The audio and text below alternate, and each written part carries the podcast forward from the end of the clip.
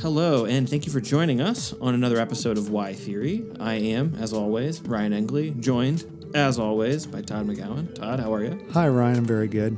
How are you doing this morning? I am doing well, and in the, the fading embers of the morning on the East Coast in this podcast, I've had I'm on two teas right now. Normally, when we do this, I'm I'm in the middle of one, but I'm on two, so I think this is going to be a high energy, Okay, uh, uh, fun fest because we are talking about the preface to Hegel's Phenomenology of Spirit, which um, I think is an episode long teased, uh, and uh, you know it's been it's been coming for a while. So I'm happy that we're going to get to talk about this. Absolutely, yeah, and uh, re- uh, also uh, requested a couple of times. So That is try to- correct. Most to- recently, by by by, I'm going to shout out to Jack on uh, SoundCloud. I think I've got that right. Uh, who um, who has because of our podcast has committed to um, reading Hegel, which I think uh, some people you're saying that means that you should be committed. I think, but I think we th- this is the best. Uh, the best thing one can do in the contemporary era, I think, politically. So, yeah, um, yeah, that's right. So don't worry about going to a protest against Trump. Instead, pull out the phenomenology and read it. full well, the phenomenal. That's The- our what is it you- political advice for the for the podcast. I think. You say this to me all the time. Um, uh, well, when you've heard from your children that I've been playing video games, you say that what what is it? My, my your life is not infinite. Read Hegel.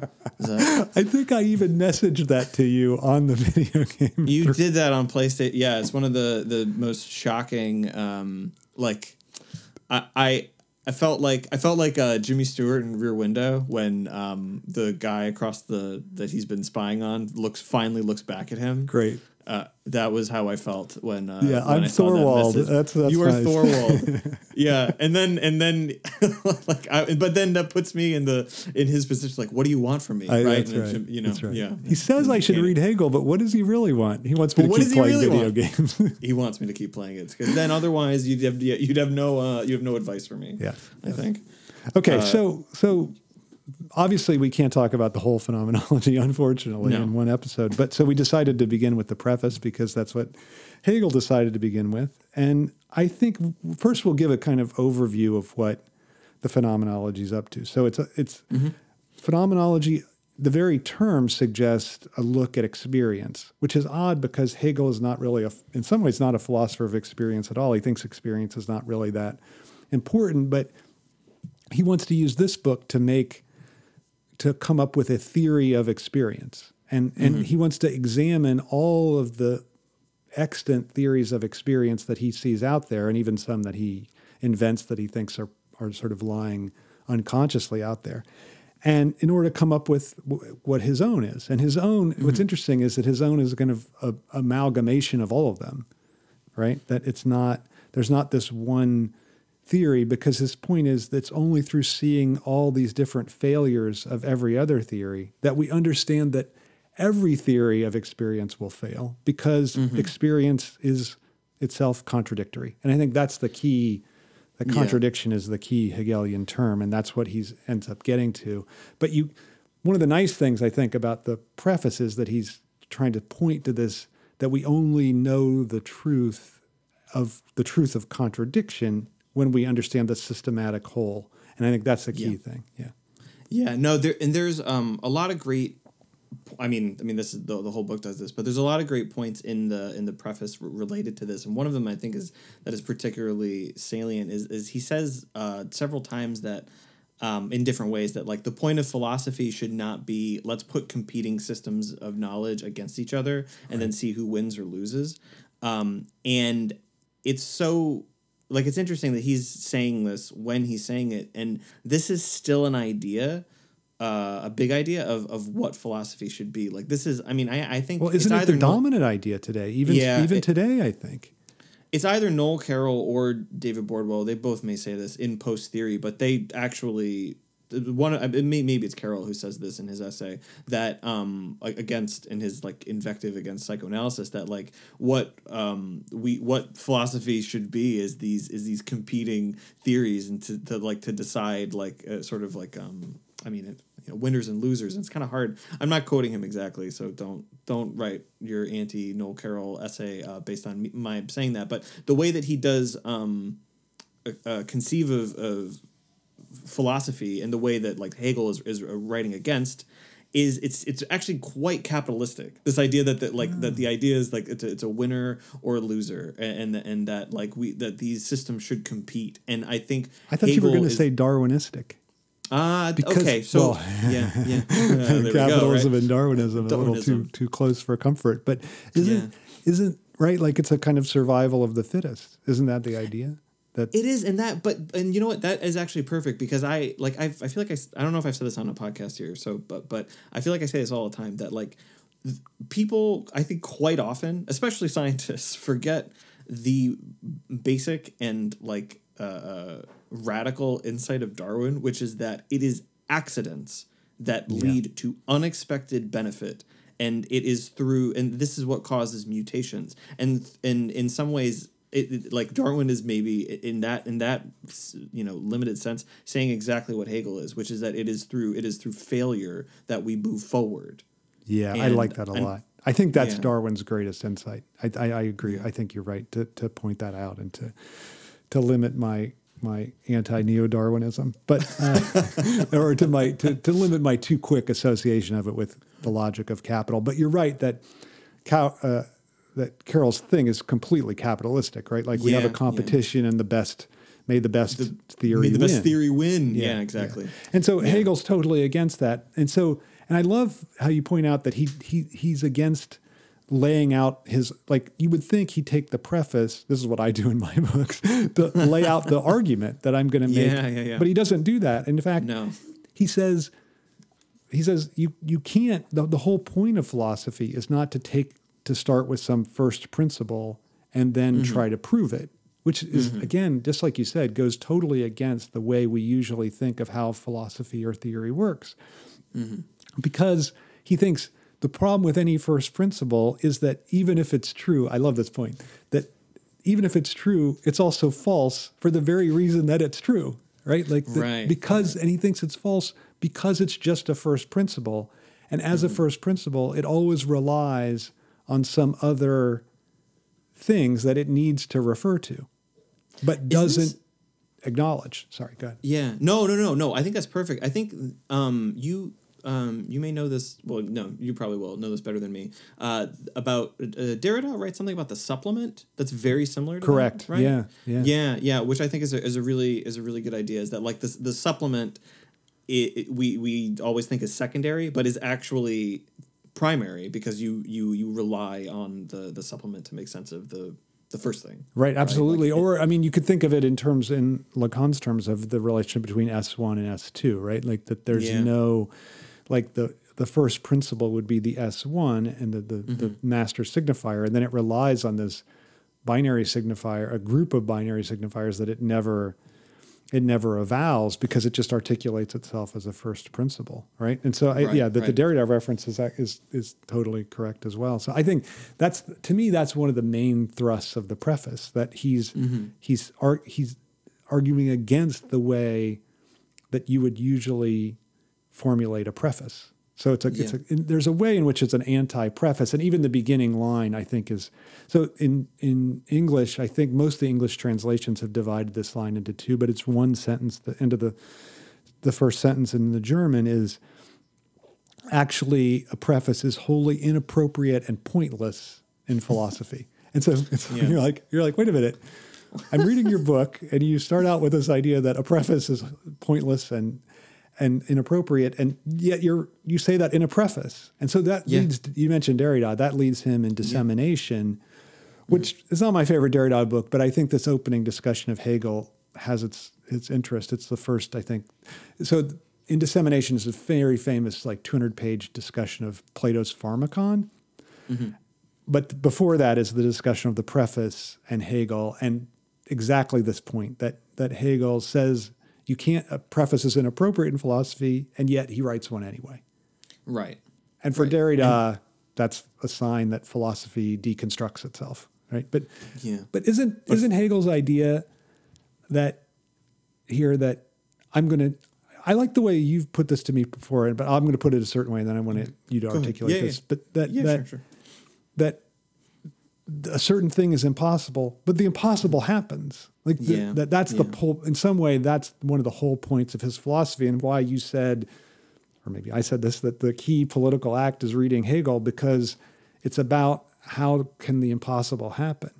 Yeah. And so that's Yeah. yeah. But you you you put it you put it in a slightly different way. You want to Oh yeah, which is that? Well, you. I mean, I- so this. I mean, I think this is perfectly in keeping with the the logic of of Hegel and the logic of the preface is that it would be it'd be easy to hear that and then be like, okay, so we have to disregard Derrida now because he he's reading the the preface wrongly, and that would be an anti-Hegelian point because the point is is that what Derrida sees clearly is that the preface is impossible. So he sees. So we you we need to keep that that the preface is is impossible. It is exactly as Hegel said. It's, it's so Hegel says it's unnecessary, and Derrida goes further to say it's impossible, which is great because what Hegel does is he then makes the impossible happen with the preface. And so that's the so if, if you're able to think those two things at once, you're thinking contradiction. And if you are thinking contradiction, then you have made the most important movement to understanding not just the preface but the whole of the phenomenon. whole phenomenology. Yeah, I think that's absolutely right. I mean, which I think what's interesting is, and I, I think this would maybe lead us too far afield, but I think the idea of thinking contradiction cannot be just uh, immediately acceding to Trumpism. You know, Right, like, right, right, right, right. I'm against the war in Iraq. I'm for the war in Iraq. That's you know, like Well, so Yeah, no, no. This is important that you brought this up because I, I've, um, I, I've done this in my classes where I've, I've talked a lot about contradiction, and I've tried to make this split, and I think that this is useful to separate contradiction from hypocrisy. oh, interesting. I, that's not what I would have said, but go ahead. You, yeah. yeah, yeah. Well, just like like the, like there is, um, there is something with you know with Trump, our constant theoretical example. Um, there, it- it's it's um, it isn't contradictory. Um, it's certainly not in the Hegelian sense where we were talking about something that is productive for knowledge, um, which I think like that's a.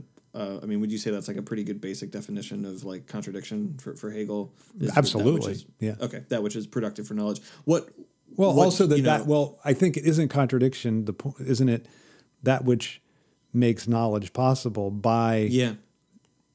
by not by violating or undermining any self identity. I mean, that's what Yeah. contradic- contradiction is. The failure of self identity, and that that's why we can know anything Yeah, because not because things look different. you know, you because don't, they're like, like, divided to, against themselves, and so that's why Doesn't we can know example something about them. About like a book, the two books that are the same, but like I know that like you know, like I don't think that your your copy of of the phenomenology is the same as my copy of the phenomenology. Right, Like that. Right. Yeah. Yeah. right. Uh, so with so right, that right, right, right. That's a perfect example, right? Like clearly they are the same book, and yet they're not the same book. And so what's interesting is that an analytic philosopher like Bertrand Russell would say, "Well, you're just not understanding the Mm-hmm. difference between uh, statements of of identification and statements of predication." And I think that's the problem is that that he wants to make these clear divides between things, and Hegel's like, "Well, Mm-hmm. no, actually, those two things kind of blend together." yeah. But anyway, that's a that's a that's a larger, would probably a whole episode on predication and identification. That would be really no, that'd be really interesting. But I think uh, this goes to show that like everything that we just talked about, there's no hypocrisy in there. Like and Interesting. so Yeah, yeah, yeah. And, Yeah. and so with with Trump saying that like, you know like um well anything right? Like so he's like okay so the uh, advancing like some like environmentally destructive policies th- th- that's just what this administration does. Um, for his golf courses in Scotland uh, he has asked for uh, money from the government to help protect his go- uh, uh, golf courses against the effects of climate change. Yeah. right so that's so you could say, well, that's contradictory. No, no, no, no. It's what it is is hypocritical because it's tendentious. It's it, there's not even like it's not an even an accident, right? Like it's not even the the Hegelian failure to understand. It's like, oh well, Trump just doesn't get it. It's no, it's it gets it like you can see clearly that he gets it perfectly. Like it, like he understands that like wh- whether I I don't think that he understands climate science, but he gets that there is a force that is changing things, and Yeah. it is at least changing the, his golf courses uh, to the point that they need to be protected against against that force. Um, and so for him to say the one thing and then ask for uh, a benefit on the other side, it's hypocrisy. It's not.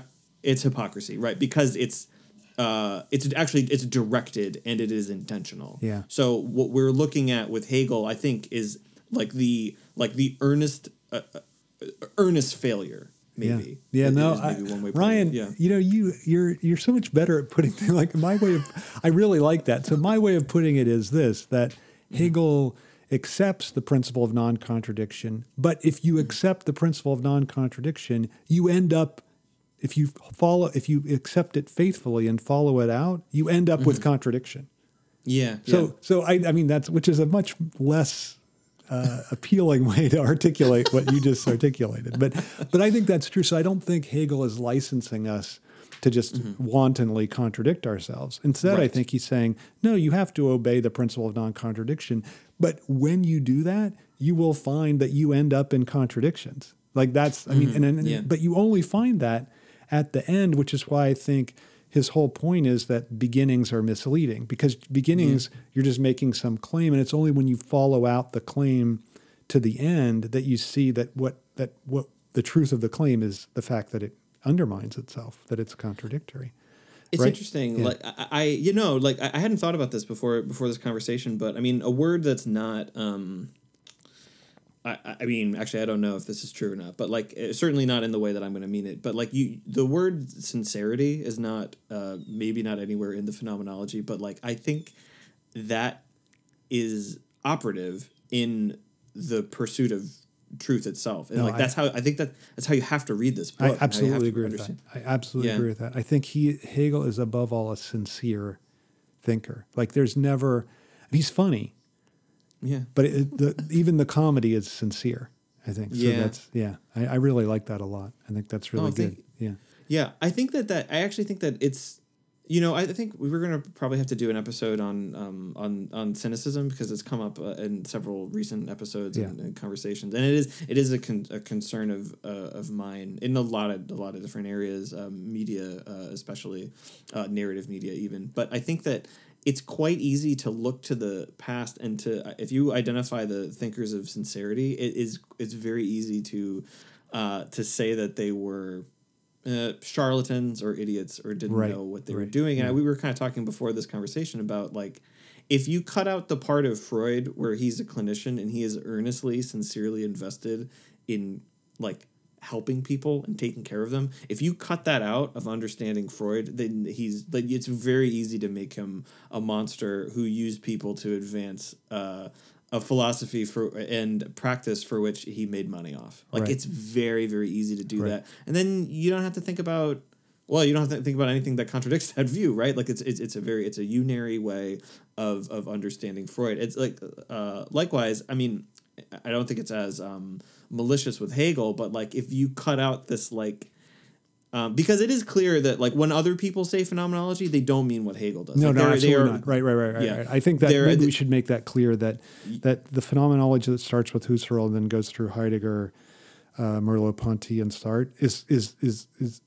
I think it's almost fair to say it's an anti-Hegelian phenomenology because Yeah. it privileges the beginning. Like its whole point Yeah. is Husserl's whole point is let's cut. He has does a thing called the phenomenological reduction, and it's about cutting away all the theoretical stuff that's been that's been uh, put on top of the original experience and getting back to the mm-hmm. structure of that original experience. And Hegel would just think like, well, that's exactly the wrong way to understand experience. That that that mm-hmm. ex- like all that all that all that mediation added to mm-hmm. experience. That is experience. It's not like mm-hmm. that's somehow mm-hmm. this foreign thing imposed on it. It'd be like saying, "Oh, I want to get back to who I was before I had my name." You know, like, Yeah, like, sure, what sure, is sure. that? What is that? Yeah. That- I was just a I was a zero. I was a nothing. Right. Like the name was not only sure it like it created the fundamental miss. it created a fiction about me. Yeah. But that fiction enabled me to then have an experience and then have a subjectivity. So I think that's Yeah. to me that's so I think it's there's an absolute opposition even an totally irreconcilable opposition between phenomenology as it's currently practiced and understood since Husserl and Mm-hmm. Hegel's phenomenology of spirit. So I think but the, so I think that's a real potential site of of misunderstanding that that you have to really avoid.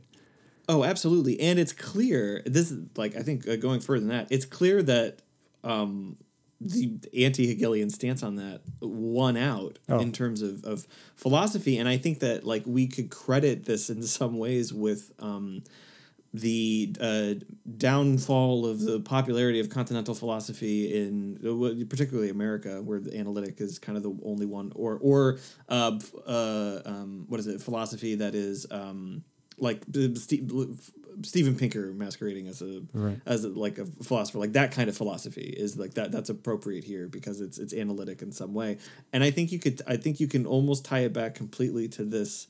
Um, preference for seeing an original. I and in what you were seeing, what you were saying, I was thinking about um, Baudrillard and the the Gulf War did uh, did not happen. Is that what the title is? Yeah, Gulf War did Gulf- not take Gulf War did not happen, yeah.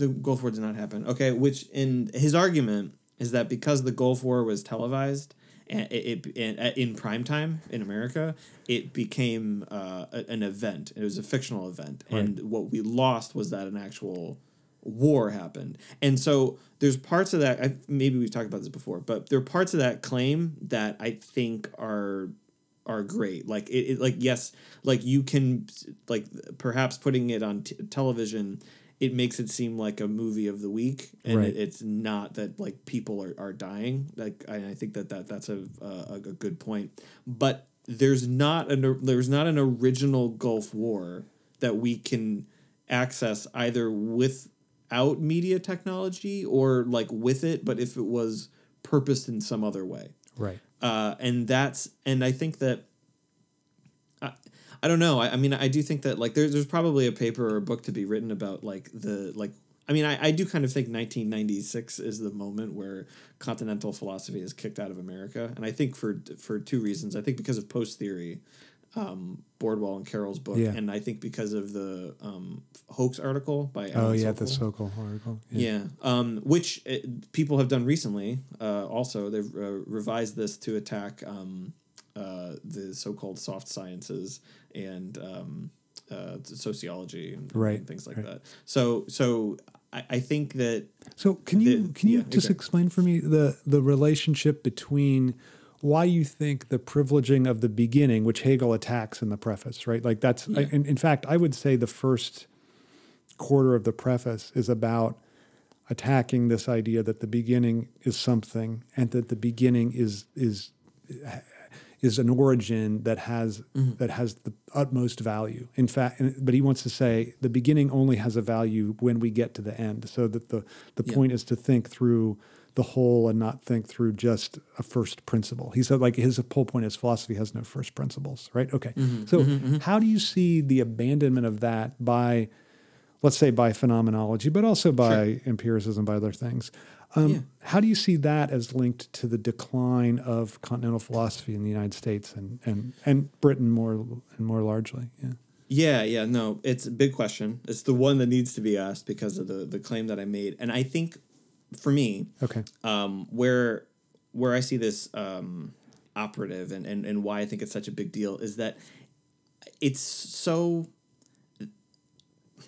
to talk to like this point of that there is not an original. I think it is so primary um, that it really it pulls apart it pulls apart Baudrillard, it pulls apart Lyotard, it pulls apart Yes. Sartre, you know, like and and these it pull I and I think um Derrida in not in like not uh like again not properly understanding Hegel but also understanding him completely right? That sort of like contradictory thing Yeah. we out, outlined earlier. Like not getting this like impossibility. I think that it's very clear to like I almost think it's it's it's it's such an obvious point that that that it defeats whatever these people would go on to say afterwards. And if this is the popular vanguard of continental philosophy, then it seems like nobody that they're just saying nonsense. Like you've yeah. created a situation, you you've invented a situation for which there's an original, for which you have not proven it, and you can't prove it. Um, but that is the basis for your entire thought, and so then if, if this is how if this is now how we're thinking if this is now the quote identity of of popular like continental philosophy like the major figures uh, that that Yeah. made it to America then I- just think it seems so easy to hand wave it Be, as just just in the same way that it's easy to hand wave um you know Derrida's uh, dismissal of Hegel's preface Yeah, that's like, interesting. That's interesting you know- because what I, I would just say it's. It, I think that's great, and and I totally agree with it. But it seems to me that Derrida is slightly different than that because he, I think he's very much a thinker in that phenomenological tradition that you noted.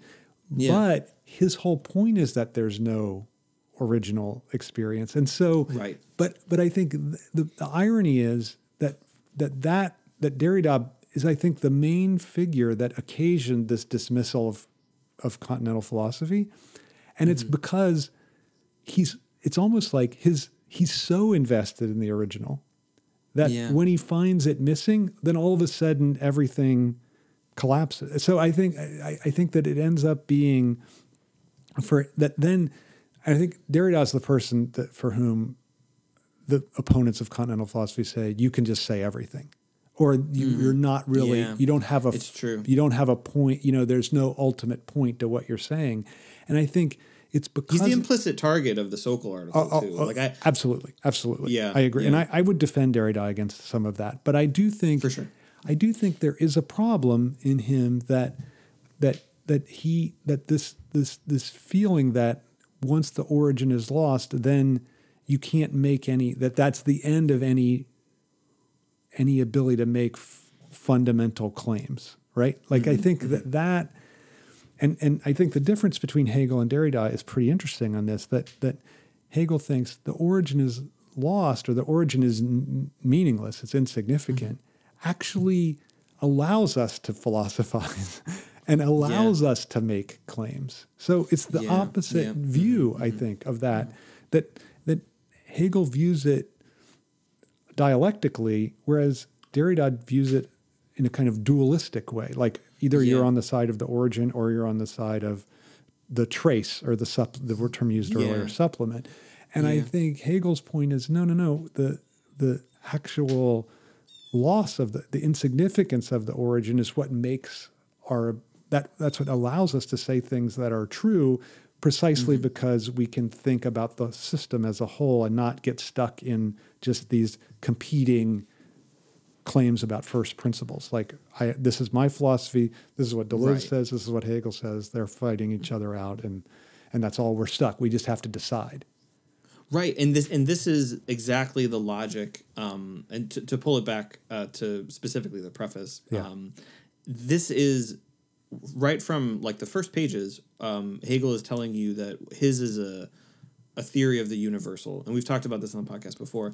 It, Hegel's universality is, uh, oh, I, I think, in some ways, like v- difficult to to think today unless one uh, reads Hegel. Like I, I think, like it's it's not one of these ideas that is in culture and you can get to it from other sources. yeah absolutely not in fact there's a kind of prejudice there's not there's a total prejudice against it in culture Right, right. So, and the universal, the universal, and, and this is this is the the importance of the point because as Todd is pointing out, like you know, you you can't have the binaristic thing where it's like this is Hegel's position, this is Derrida's position, this is blah blah blah blah. Like if you think about it this way, what you're doing is you're you're locked into logic of the of the particular, and then you're having things competing, and there isn't.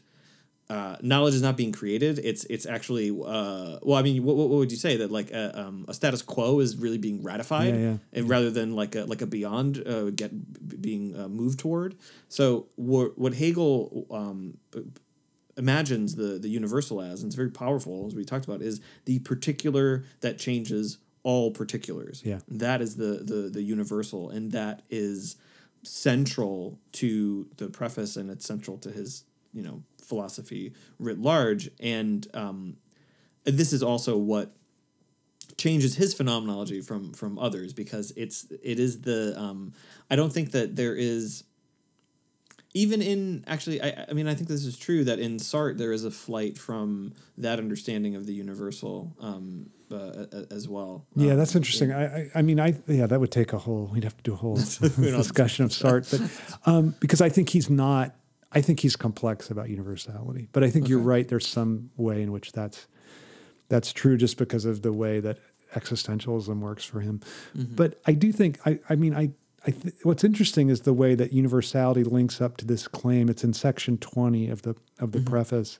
So the section numbers were added by the English translators, but then um, they've kept them. So they all the translate. We'll talk about maybe translations at the end because that's a yeah yeah that's an interesting issue, but not central. Um, so he says, uh, "Das Wahre ist das Ganze." The the truth, the true is the whole. Right. this is a very famous claim from from section twenty of the preface, and I think it's related to exactly what you're saying about universality, right? Like it's only through l- thinking the whole that we're able to understand how the universal plays out in every single position that we take, every single particular thing we know or interact with is affected mm-hmm. by universality. And we can't just there are no there's no little isolated points. We can't just enter into a little isolated realm where we're free from the universal that universal and, and it's it's only by thinking the whole that we understand that. That's why he says the whole the true is the whole. I love that idea. The true is the whole. And I, I, what's interesting is a, a lot of people have hated Hegel for that. In fact, uh, Theodor Adorno in Minima Moralia says the whole is the false. Clearly, a like he, he's not exactly reversing it, but, but trying to undermine it in a kind of in a way. Yeah, I mean, like in that that um, and and not to um, I'm not trying to, to paint all, all the philosophers with whom uh, like I I see an issue with like I don't want to paint them all with the same brush, but you can kind of see, I think in that in that statement is um, well not not kind of you ac- you actually see it is that it is the the the fear of the large claim, and I think that um, James James says something like this. I feel like I reference his intro to um, uh, sorry, it's critique of dialectical reason like all the time because I think it's very good. But uh, one of the things he, um, or maybe I'm crediting him with something that somebody else said, but that we we're not in the era anymore where the philosophers are checking the scientists, and and like like it's it this has sort of been rejected. Yeah. Um. Uh, as as in like the I've definitely said this before. The only way that you can make a comment like a a, a certain comment about the economy is if you are an economist. Right. That's I think like this is a general principle that pe- that people accept today. I think it's, it's it's definitely part of ideology, and you can kind of in that statement of Adorno's is that the the whole the whole is the the false is that like you have this movement away from the the big claim from the which is not the same as universal, but like No, saying I think it's re- related. It's a it's a family resemblance for sure. family resent that's pretty Yeah, nice yeah. yeah. so like this move away from from universality to say like like to look at more local to look at the particular to look at parts it has the like it has the whiff of being more academic and more responsible like i think case by case basis right like Yeah. people say that on either side of the political spectrum and they think that they are advancing something that Right. it, it, you know is more thoughtful but it, it's kind of not like it, it, it, you it's a i mean one thing you could say right well, I think it's a retreat. i would even go as far as to say it's a retreat from thought, because oh, thought Oh, is thought is, according to Hegel, and I think he's right about this. Thought is precisely seeing the role that the universal is. Otherwise, like if you're just talking about, like if I if I say this, isn't this why? What is the worst thing that you he, want to hear when someone comes up to talk to you? I had this dream last night. and Right, then they're right, going to recount their little dream. You're like, oh my god, Yeah. Please Yeah. let it be less than 30 seconds. I'm really going to, otherwise, I'm going to shoot myself in the head. I mean, Yeah. so because why? Because they're, they're in, they're giving you just their own little private language, right? Yeah. It's complete. Yeah. I mean, it's not really particular. And if they interpreted it, it might be interesting. If it's like, Mm-hmm. I had this dream last night. I slept with my mother, and I don't know. It means I really actually want to sleep with my wife. um, and I didn't know that. I thought I just want to sleep with my mother. But but um, but I. But most of the time, of course, they don't do that. They just said, "Oh, I went to this building, and it was, you know." Yes. Like it like- was a movie that they were in. Yeah, uh, uh, exactly. you know, exactly. like- yeah, exactly. yeah. So, so because, but it's uninteresting and it's not thoughtful, and it's it and it's it, and it's a it's a slight to thought. And I Mm-hmm. think that's what these little case by case bases that you're talking about are. You know, Yeah. this guy Clifford Geertz wrote a little uh, thing called local knowledge, and I feel like Mm-hmm. that idea is so pernicious. And I, but I think Yeah. that is the very thing that is privileged today, like local Yep. knowledge. Let's hear what the particulars want to say. You know, like I was just reading something about this guy Kevin Hart who got. Did he get Oh, yeah. fired or did he withdraw as the Oscar? I don't know which. I'm not sure, but he's not doing it. Anymore, But for some but- rightfully, it's like some homophobic things that he he didn't just say like he really thinks them. So okay, whatever. Um, I do think it's interesting that you can get fired for that, but if you have a car elevator in your garage, you don't get fired for that. Again, I think that's maybe a problem. But but be that as may, I'm, I'm not. I'm I'm totally against him making those the homophobic jokes. But but I think it's interesting that someone said about uh, Kevin Hart that their response was, "What I really hate in all this conversation about him is that we're not talking about the actual victims of his homophobic slurs, Mm-hmm. the gay people themselves." Mm-hmm. Now, okay, so what they're saying is we should be talking more about those particular people and not Mm-hmm. about this larger universal problem, right? right of homophobia. Of itself, right? So so But- yeah, but- homophobia being the the universal in that, and then the particular yeah, Right. it, But yeah. there's two problems with that. First of all, the mm-hmm. person writing the article wasn't talking about actual lives of gay people that were suffering, Yeah. right? They were doing the Right, very right. thing that they attacked all these other people for doing. Mm-hmm. The second thing was like the lives of those people would be better if we eliminated homophobia. Like like Right, right, talking about how bad it is for some how how how hard it is for someone to be gay. It's hard, yes. Mm-hmm. But that's not going to help make that life better. What's going to help make that life better is that we eliminate homophobia in the culture, right? So the Right, so, right. So, so taking so someone taking down, I mean, yeah, taking down or, or moving away from the public eye, someone like Kevin Hart showing that there are like consequences for being, you know, uh, uh, homophobic, like that does more good than to like have this like local conversations about um you know uh, the queer lives affected by like this person's comments you lose what is like what you know, something i was going to say uh, like probably the what was it the the, mo- the most um common sense way of putting it is like you're losing the forest for the trees Yes, right like yeah, that kind of yeah, yeah, yeah. or or i heard another i heard another way someone putting it like um the like the like the the wood like you see the the wood for the forest which i like even better I do like Um, that better. Yeah, yeah, yeah. yeah. So, so I think that that's. I mean, that's seems to me that that's crucial to Hegel's whole philosophical project, and I think you're so Mm-hmm. right that it cuts against everything that we're that we think today that gets privileged today. So I, Yeah. so I think that's the one thing that strikes me on rereading the preface for the umpteenth time that that there are so many points at which he's cutting against what we're what what is just the prevailing the dominant way of thinking. Yeah, Yeah, yeah, yeah, right. Yeah, yeah. the doc- doxa is Yeah, a great. That's yeah. a that's a really important word. Um, you know, it's kind of funny that people use the word. This is a total aside, but it's relevant because of the word geist. But don't people use doxa and zeitgeist like interchangeably today? I feel like.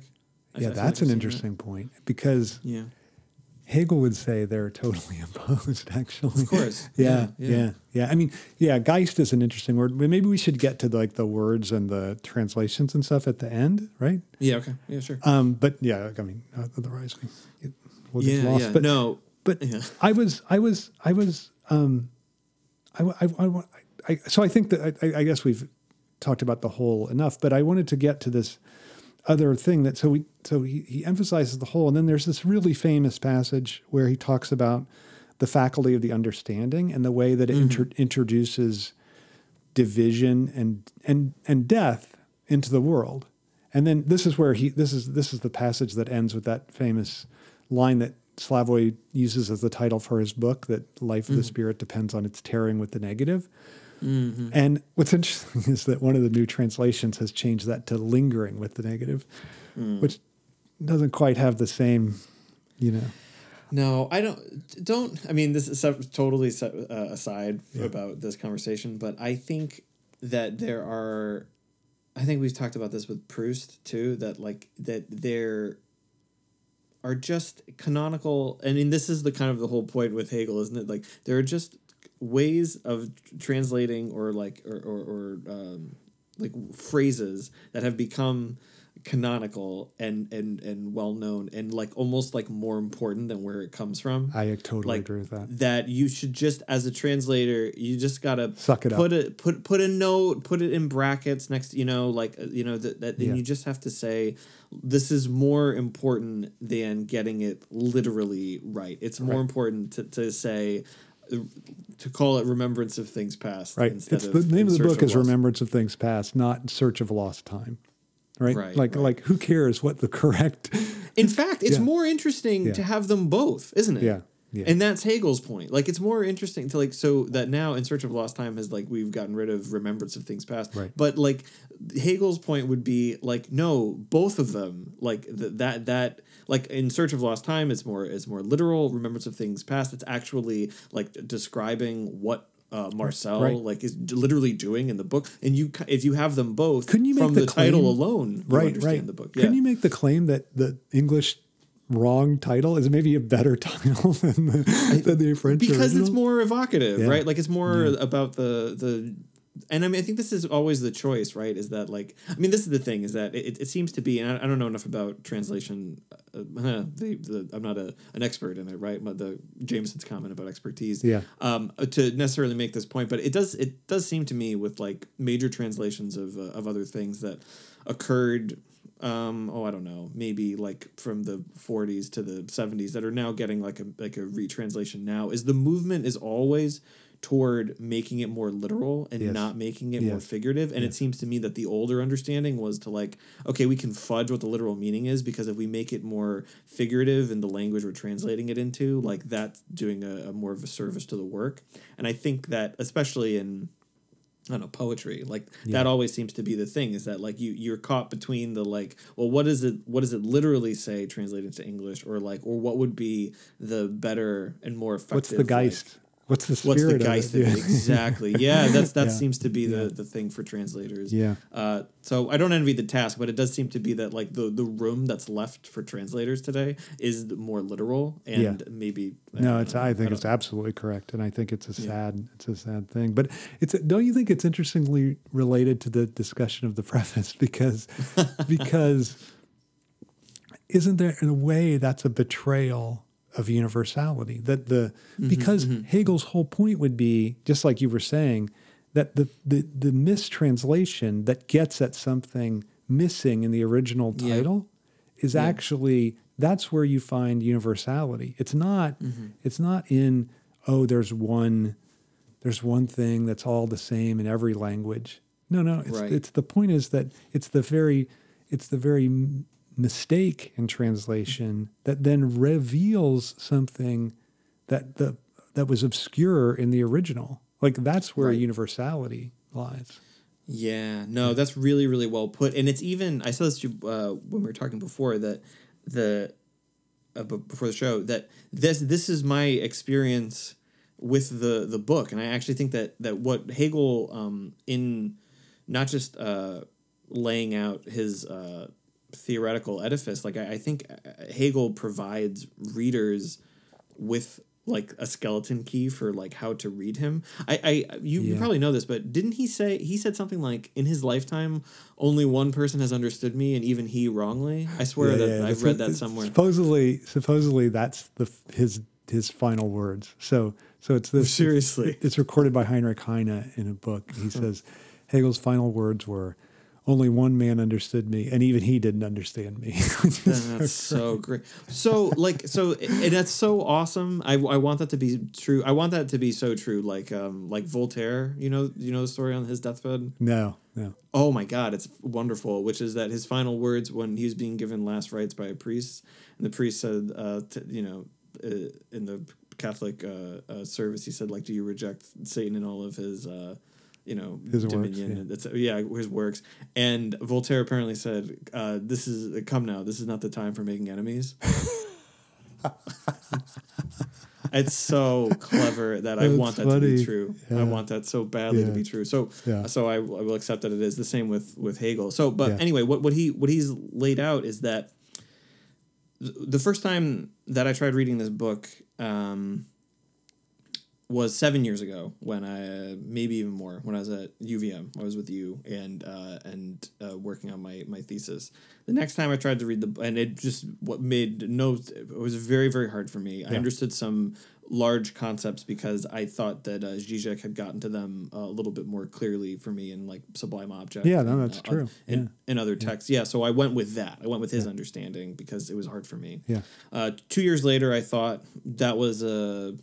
Well, I took the e- easy road, so I should go. I should actually read the source and uh, and and and make sense of it for myself, and that's what I should do. And it was a little bit easier. I got some things. I was circling where he was talking about retroactivity, which we talked about a little bit, and universality, like a little bit. But I have all these notes, and I maybe read half of the book before being like, I can't. This is too much. I can't really do it. And so this morning, in preparation for our podcast, I sat down with my tea to to read it, and like it f- felt like everything made sense. Like not every sen- like I was reading, I was like that sentence makes sense. I get that sentence. That one, okay, that's a little hard. I but I I have like I have some idea. I'm gonna carry into the next section, and that was you know I read, read through twenty pages like this, and the first and the second times I read this, I had this uh, this feeling, this impulse that like I got to get everything right and perfect the first time. I got to underline all the things that seem important. I got to carry everything to the next section. I got to have this like perfect reading of it. And if I have this perfect reading of it, I will get it and it'll be over. And there's just no way to enjoy reading anything that way, but especially Hegel. And what he's laid out is to say for, for him to say that like it is you know it is through the through the false i mean he didn't say it like this but to, it's through the false that we can come to the true or like you know like through like, no, he does say that. He, failure- he Oh, says does say it he says just like that? truth is not like a minted coin that you can just you know take up and, and have right away. It's that you through Yeah. it's through the false that you come to the true, and the false is not like some shaft that you get rid of after you've arrived at the true, but it's you hold on to it.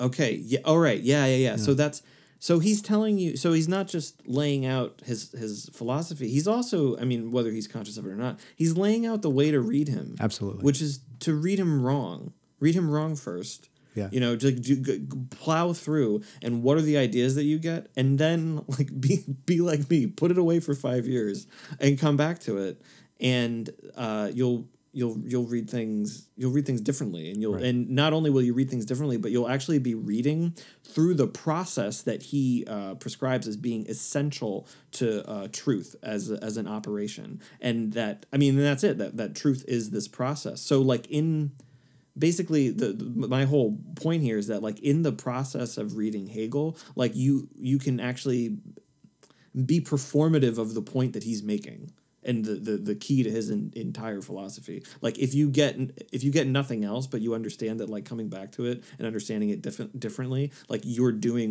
what he says is the operation of truth then like you i think you've understood him very very well I absolutely agree with that. I think that's a beautiful point, and I think that the idea that he his philosophy is itself telling you how to read his philosophy is I've never Yeah. heard anyone say that, but I really, really, really like that.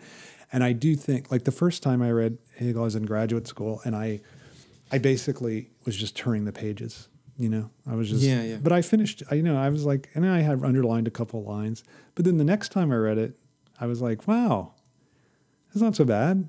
I can kind of get so, so. I think you have to have that yeah double thing, and it, I mean, it, as you say, that's essential to Hegel's whole philosophy. That it's everything is about the retroactivity of getting to the end and then going back and looking at this senseless, seemingly senseless beginning, and then Mm-hmm. giving it some subsequent sense. Right? Like so, I think that that's Yeah. this notion in Freud of an Nachträglichkeit, which we've talked about, I think, a lot, is related to he- that idea of retroactivity in Hegel, which is central to the idea that the true is the whole, right? That you only can get to the true when you get to the to the when you get to the whole system, and then that allows you to look backwards and see the way in which the part that seemed to not make sense actually does make sense if you think about it within Right. the whole. It- yeah. and that's and that that is um and that's contradiction right Yeah, it's- absolutely, in fact absolutely. in Yeah, fact what you're yeah. doing is you you are in some ways you're contradicting the earlier prior experience Right. Absolutely. which is beautiful. Yes. in, in another way like this is and this is his point that experience is the experience of contradiction Right. so in that again in that like experience of reading hegel like like you are like unfurling for you is the the logic that he's proposing like, right. c- right. completely Which is so the which which means in order to have that experience, you have to o- be open to a, what he calls absolute negative or radical or absolute negativity. Right. Like that's Mm-hmm, the thing. So you have to have you have to be ready. Like you couldn't like if you had read if you started out reading Hegel or you or I did, did and and Mm-hmm. we we got a we got a firm idea this is what it this is what he means and then we clung Mm-hmm. yeah. to that yes then we would not be able to really understand so you have to you have to be able to undergo this experience of having everything that you think about yourself radically torn asunder Yeah. you know like I, I so there's this this line this is right before the tarrying with the negative line where he says Mm. and so i'm going to quote the the j.b baillie translation Oh, of 1872 so this is a because i think it's the best i mean i could do the german but i just want to but that will mean nothing to most of the people listening. So he says and and i'll maybe i'll read the other translation too but he says the life of the spirit mm-hmm. wins to its truth only when it finds itself utterly torn asunder. And so the mm. german word for torn asunder is Zerrissenheit. and what's interesting is the, the way other translators have dealt with that is to just is to say like you know uh, let me see here. I'll try to find it. Uh, oh here we go. So um, life of the spirit wins to its truth only when in utter dismemberment it finds itself. Now i find that that's the miller translation. I find that Miller. just not like to me utterly torn it's off- asunder. it's off-putting yeah, it's the off. miller translation i think yeah. yeah, yeah, and and Yeah. the the new Pinkard one is not is no better. So it's interesting how the this old and by the way, Baillie titles the book uh, "Phenomenology of Mind," wow so there, that's a huge problem. yeah yeah but um, but even but he gets but he gets the torn asunder he Yeah, gets he that does- right gets that And right. Yeah, and yeah. yeah, That's fascinating, and I, I think you know um, the the point a point that you made uh, like a, a minute ago. I also want to bring back to um, my earlier comments about the um, the disappearance of continental philosophy and Yeah, uh, yeah, yeah. particularly like America and Britain. Is that I think that um, if you look at the, I mean, I think Zizek is is in this as well. I mean, if you look at any of the comments that um, uh, oh, who is the guy? Well, I this is so funny that I'm I'm forgetting this person's name, and I'm I'm going to talk about Lacan and Zizek. Who who the who wrote the um uh the manufacturing consent, the big Oh, Noam intellectual. Chomsky.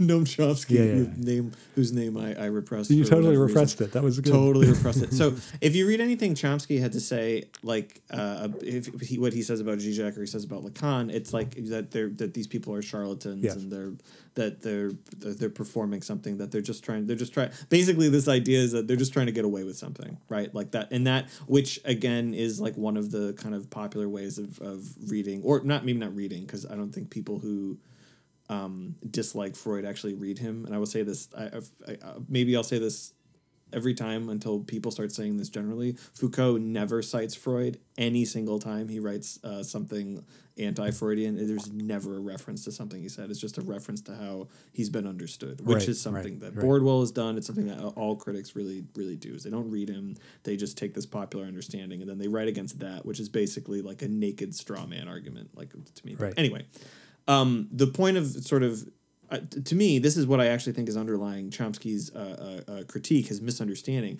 and I think it's productive uh, uh, in, in in a Hegelian way, which is that all of the these the the philosophers who um, are pilloried for um, for being like charlatans or trying to get away with something, like they are all people who say that the truth is a process Yeah. and that like i mean look at any freud text and you will see notes that he made amending uh, correcting or adding to things he said before. This was a guy who's clearly constantly thinking through the things he was saying. We just talked about this with hegel where like we're saying that like reading this book is this truth procedure that is performative of the entire point that he's trying to make. Uh, Zizek, I, I, mean, I said this to you um, uh, some years ago that like I actually think has been trying to rewrite and not in an unproductive way or or like a, a trying to get away with something way. I think he's been trying to rewrite the sublime object in like altering and, and adding on to things that he didn't understand perfectly the first time. I think that he's been attempting to to redo this. And anyway, I think Well, that Freud. some- I mean, some- Freud really performs that in Beyond the Pleasure Principle, right? Like he he actually sure. shows us, like, Yeah. oh, I thought this idea. Wait, wait, wait a minute. This doesn't work. Let's try to think of it this way. No, no, no, no, that doesn't work. So let's try to think of it. So, I mean, I think that's a you're you're making such a great point, and I think It's the, the rejection is that is not the um that like if Lacan said the real is this and then he never touched it again, Chomsky would support him. If Zizek said, you know, um like like uh if, if he if he wrote about religion one time and it was like very critical and uh, like more atheistic, I think Chomsky would have no no Right, problem. right. Okay. If you know, if if Hegel clearly said like you know like spirit is this, if he laid out a step by step process, this is how you get to spirit. Yeah. You know, like I don't. I think people would read him now, and I think that this is this is something that is deeply ideological, which is that certainty, it even if it's like wrong, but you know, like Trump, right? Certainty is valued over uh, process. right. Well, over over truth. I mean, that's over- interesting. yeah, over because, truth is the way of putting it. because Yeah, in yeah. some way,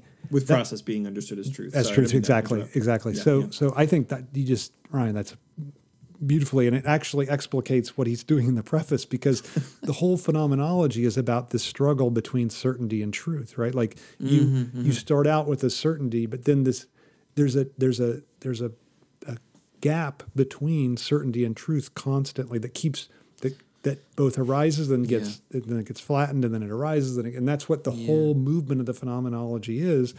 Mm-hmm. And finally, the end is this is this amazing understanding that that the, the, the gap between certainty and truth is irreducible.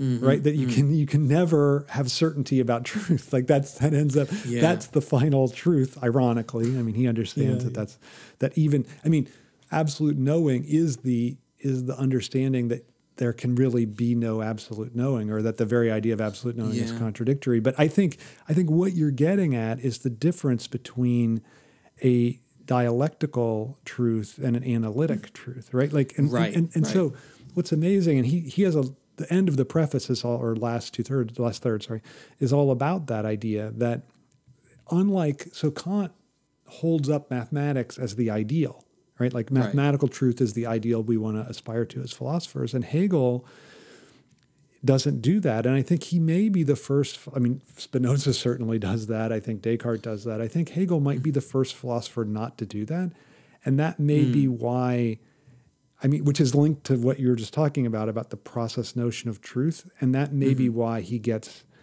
disparaged along with all these subsequent thinkers like because Freud. because when we talk about mathematics as truth, don't we leave out infinity and things like pi, right? Where like like like things that that math has uh, like is actually uncertain about. Like, well, that's an interesting so- question because it, you know there's a there's a possibility. I was talking about it with a, a student of mine who was who's a mathematical. I don't know what I don't like to use the term genius, but let's say wizard. Sure, sure, sure. who kind of came over to the dark side and became a, a reader of Hegel. And and and I tried to to Slavoj makes this argument that in the logic, science of logic, the greater logic, Hegel, when he comes up to a problem in differential calculus and he writes this hundred page note on it, which is a, mm. a crazy thing. Like it's all out of whack and it's too long and it doesn't really uh, he doesn't really get it. And and mm-hmm. Slavoj's point is that this is the this is the time at which mathematics actually is dialectical, and that's what Hegel is kind of stumbling over. But I hmm. asked this woman's name Veronica Davis. I asked her. I said, "Do you think that's right?" And she's a she's a mathematician who knows more about mathematics than Slavoj. Um, Not to discredit him, he just is not a mathematician. Uh, right. And she said no. She said no. She said even the things that you're talking about, Ryan. She's like that's not yet dialectical thinking Yeah. that it's not that the difference is that those are points at which we see a gap within analytical truths, but they're still not the point at which you can see. And I think this is this is the idea of a dialectical truth for Hegel that subject goes out over into its predicate, or that Mm. identity is the identity of identity and non-identity. That that is that that the you the thing is actually involved in what it's opposed to. That and I I, I think I think that her point was, and I, I just accept that this is right that that mathematics can't. It's just impossible for it to think that what one thing is is is actually involved in the thing that it's it, that it's negating or it's supposed to because that just would that would make the mathematical universe c- come asunder. But I don't know. Maybe That's- that I mean that was her No. view, but I don't know. That's really interesting to me, and that that uh, it touches on something like I I have a, there's a short essay that I have to write about the uh, the ideology of the passive voice, which is that which is that the whole point is that the scientist is not involved in the scientific experiment, Yeah, and yeah, I yeah. think and I think that is just so wrong, and and it, it is like and it's one of these things that perpetuates this idea that scientific knowledge is objective, It's subjective, because it's just an observer. But you know, and like, and the idea, and I, I just obviously, th- it's not that like scientists are stupid and they don't know this, but it's, this is clearly disavowed in a lot of scientific um, ex- ex- exploration and experiments like this. And I think that it, it has its root in the passive voice, which is that you are not a part of the thing Right. that you're observing. Like you are outside of it. And I think that t- to to have this idea that there is an outside and, and, an and an inside like that like is um is one it's it's deeply ideological in in that it preserves a notion that like knowledge is this objective non-involved Right. thing and you can totally you can totally see there's a there's a subreddit on reddit called um uh oh like like enlightened neutral or something, and it's people who don't identify as Republican or Democrat. They're the enlightened moderate or something like Yeah, that. yeah, I forget that. Forgetting that.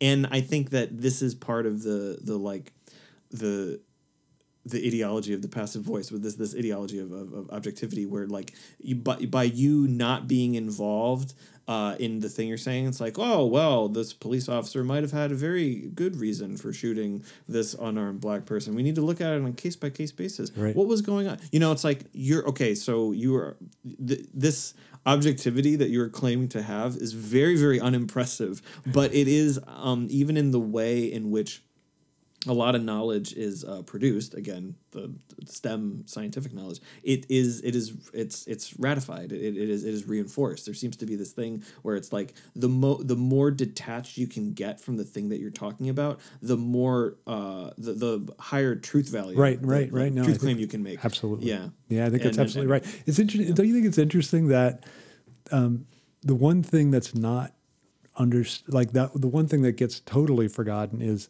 what we decide to investigate in the first place. right of course Right? Like I mean, Right, I of course. Like like okay, yeah. Like I think there is something obviously to the scientific method and the and the attempt to disprove other people's findings and thus come to conclusions. But okay, but right and you're trying to disprove yourself that's the whole i think that's great no, it's Like, great, yeah, and I, yeah, and I yeah. think you're right. And, and there's clearly that's not the same as just saying whatever comes to your mind, and it's not the same as religion. Yeah. I mean, there there clearly is something to it, but Mm-hmm, there also is a clear a clear subjective desiring position in the very thing that you decide to start working on. Right. And Yeah, it's, I mean, right. for one thing, it's often financed by capital, right? I mean, like yeah, there's yeah. a whole way in which there's a there's a real core of non-objectivity in that objectivity. There's a lot of good stuff written about the um, Stanford prison experiment. Yeah, yeah, yeah. Where that about how, well, for one, it's never been able to be reproduced. This was something that had come out a few years ago. That that, that a lot of of major um, like social experiments like that are, are not reproducible but people talk about them as though they are as though they're they're truth and with the prison experiment one of the things i thought this was really great was that like nobody ever questioned uh, the, the people so the, the the the idea that um, they would get a random sampling of people that answering an ad i believe in a newspaper um, or something like that that that no one ever thought like well wouldn't like the people and I think this just turned out to be true is that like the people who came, it wasn't a random sampling of people. It was people who either had some uh like connection to prison or prisoners. Like it in like it attracted those people. So it, Right. it actually it it deliberately attracted a biased pool of people to see if basically you could um uh like basically the the, the whole experiment was the like uh, the nazi defense of the Right, holocaust. I was just following orders. Yeah. that was the whole thing. What And could you the- get the- people to do following orders? Exactly, exactly, and and the the objectivity of the um, of that entire experiment has been called into question, like quite, but it's still like people still cite it. I know. I just saw. I just listened to a, a program on some German philosophy podcast about that. You cited that exact experiment as if it was like gospel. So Oh you know. That's- But I think it's interesting. I mean, that's a fast. I, I also that would be like taking the. I'm going to sample everybody that writes in the comments section of an article. yeah, yeah. it's a random sampling. Of, it's a random grouping of people from all over the yeah, world. It's yeah. like no, it's right. It's it's the same thing. It's the the For one thing, you're going to thing. the, the the intelligence of everyone responding to that would be very would be very not high. Is Uh, isn't there an, isn't there like a there's a game that like you, you could go on like the least controversial YouTube video you can find how many comments down until you're seeing like virulent racism and sexism and Yeah. you know misogyny like like that's that's uh I quote a game you can play with the internet unfortunately um And maybe we should all. Maybe that should be the great political act, eliminating. The, of course, that would eliminate our podcast, but that it would eliminate our podcast and our listeners who've been very kind when they write to us so that I think that's worth that's worth Yeah. pointing out Okay. um So, so, this not. has turned out yeah. Go ahead. I was gonna say this has turned out to be, and I think this is fun. You should make this the title. Um, this has turned out to be a preface to the preface. I don't think so. I, I, I, don't think so? I don't think so. But let's let's to avoid that being totally true. Let's let's come to the to the a couple final things. Like I think Sure. that I think it's interesting that that um, Hegel says.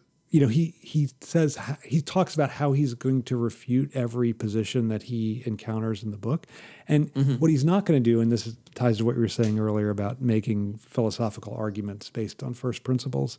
Is he's never going to just say this is my argument against, but he's going to allow that position to undermine itself, and that I think that's the real key to the Hegelian method. And I think you could even there's a way, and I've never tried to do this, but there's a way in which you could make this into a, a, a, a school for debaters or something. Like mm-hmm. not mm-hmm. like never take anything external to the position, but Yeah. look internal to the position. And this was relates to what you were saying earlier about externality as well. Um, Only look at the only look at what's internal to position and see how it ends up undermining or contradicting itself, and then moving on to another position. So that's a key thing that he lays out, mm-hmm. and and then I think also that that his idea that that the the the thing that we're going to end up going for, like the the the end point of his philosophy, is not to mm-hmm. reach some beyond. I think Right. to me that's absolutely crucial. That that it that he's not. And don't you think there's something like Freudian about that? Like I'm thinking of the end of of Last Line of Studies on Hysteria when he says the I'm going to relieve hysterical misery by translating into common human unhappiness. Hmm. And I hmm. feel like that's kind of what like that that he's there's I, I sort of think of it. Do you know this song by Belinda Carlisle, Heaven is a Place on Earth? Oh yeah, Yeah. So I always think like in some way that's a very Hegelian that's really really fun. song. You know, like I always Yeah. think like she must have read phenomenology Well, and then come up with that came up with that song. So would you put it this way that it's not that with Hegel we're not we're, we're not uh, trying to get to some like greater beyond, but we're trying to get to some like deeper within. yeah, yeah, yeah, yeah, Or that the, that greater beyond is the deeper within. The is the deeper within. yeah, yeah, that's, yeah. That's so that's great. the thing. Yeah, that, yeah. That's why he is. That's why he loves. I mean, that's what he loves about Christianity, which doesn't get a lot of discussion here, although it plays a bigger part in the book itself. Mm-hmm. That Christianity takes this absolute, and this this this is a line that get recurs throughout the book that, or throughout the preface that I think it recurs three times in some form that substance is subject. yeah, right, And, right. and that's a Christian idea. So substance means for him, and he takes this from history of philosophy, an independent entity that's not that has no relation to anything else. So it's it, and so God would be a substance because God can just exist in the beyond, has no dependence on earth. God creates humanity out of love, but not nec- but not doesn't need humanity. Uh, That's the standard understanding. And then, Yeah. but Hegel thinks when God becomes Christ and dies on the cross, that's a moment of, for one thing, it's a moment of contradiction. But then it also reveals that this seemingly substantial authority is really just a subject like us. And, and that idea, I think, is really the crucial thing. That that's why he repeats it so many times. That substance is subject. That Hmm. that the thing that seems like it's a undivided authority is actually a divided being, a divided subject, just like we are. And that's, I think, tied to this heaven as a place on earth idea. That's phenomenal. I love that. Don't you think? I mean, I, I do. Yeah. Yeah, yeah. No, I think that's great. yeah. Um, I think um, after the Belinda Carlisle, uh, like as a skeleton key for understanding Hegel, which I love so much, I think um, uh, we're coming to uh, sort of the end. And I know you wanted to talk a little bit about translation. You mentioned this earlier. Yeah, yeah. So for a couple, a couple words. So one thing you notice if you read the Miller translation, which is the orange book, it's the most common one. Although there are 2 so there, so the first translation is the Baillie translation from 19th century, and that's called Phenomenology of Mind. That's what I read first, not because I was alive in the 19th century, but because uh, I don't know. The Miller hadn't yet. The Miller was 78, and I was reading it in 90 something, so it hadn't yet become Yeah. and my professor had read the Baillie and he liked it, and I liked it, um, but but I don't think you can read that. Um, so then the other two there are there's there's um, there's uh, Michael Inwood wrote one. So two two so one were Michael Inwood wrote one for Oxford, and then Terry Pinkard, who's Hegel's biographer, wrote one for Cambridge, both published 2018.